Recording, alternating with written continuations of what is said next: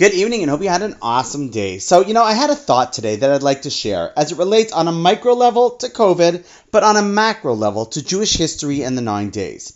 You know, one of the challenges that we see many people in society face as we enter this post pandemic phase, please God, is to be normal. And the question is obviously why? I mean, shouldn't we be running back to normal life again. So, sure, on one hand, there is an aspect of people still being a little nervous or scared of the uncertainty, and I think that there is another aspect, though, which could also help shed light on something important about Jewish life and the nine day period. Namely, sometimes, after time, what was once abnormal becomes normal.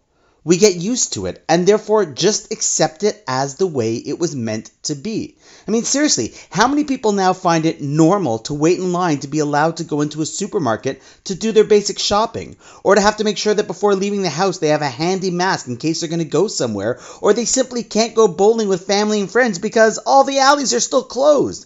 I mean, two years ago, none of this would have ever been a passing thought in a dream, and yet now, in many places, it's still simply normal.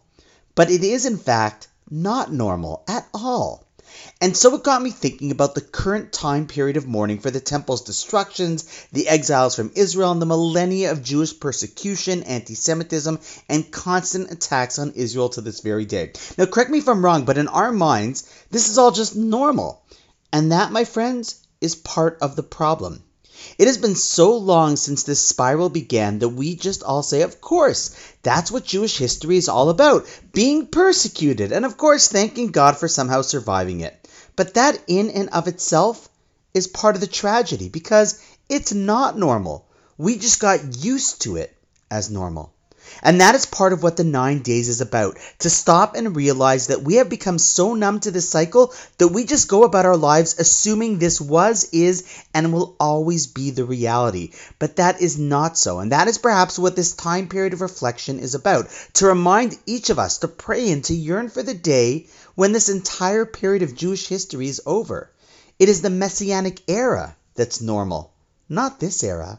And according to our tradition, all we have to do is want it, but truly want it bad enough for it to actually come. But the first step is to realize that what we think is normal about Jewish history is not what is meant to be. And in the merit of that understanding and our yearning for a true normal, may life, not just COVID, but Jewish life, indeed go back to the way it was always meant to be. And on that note, wishing you an awesome night, and I look forward to seeing you tomorrow.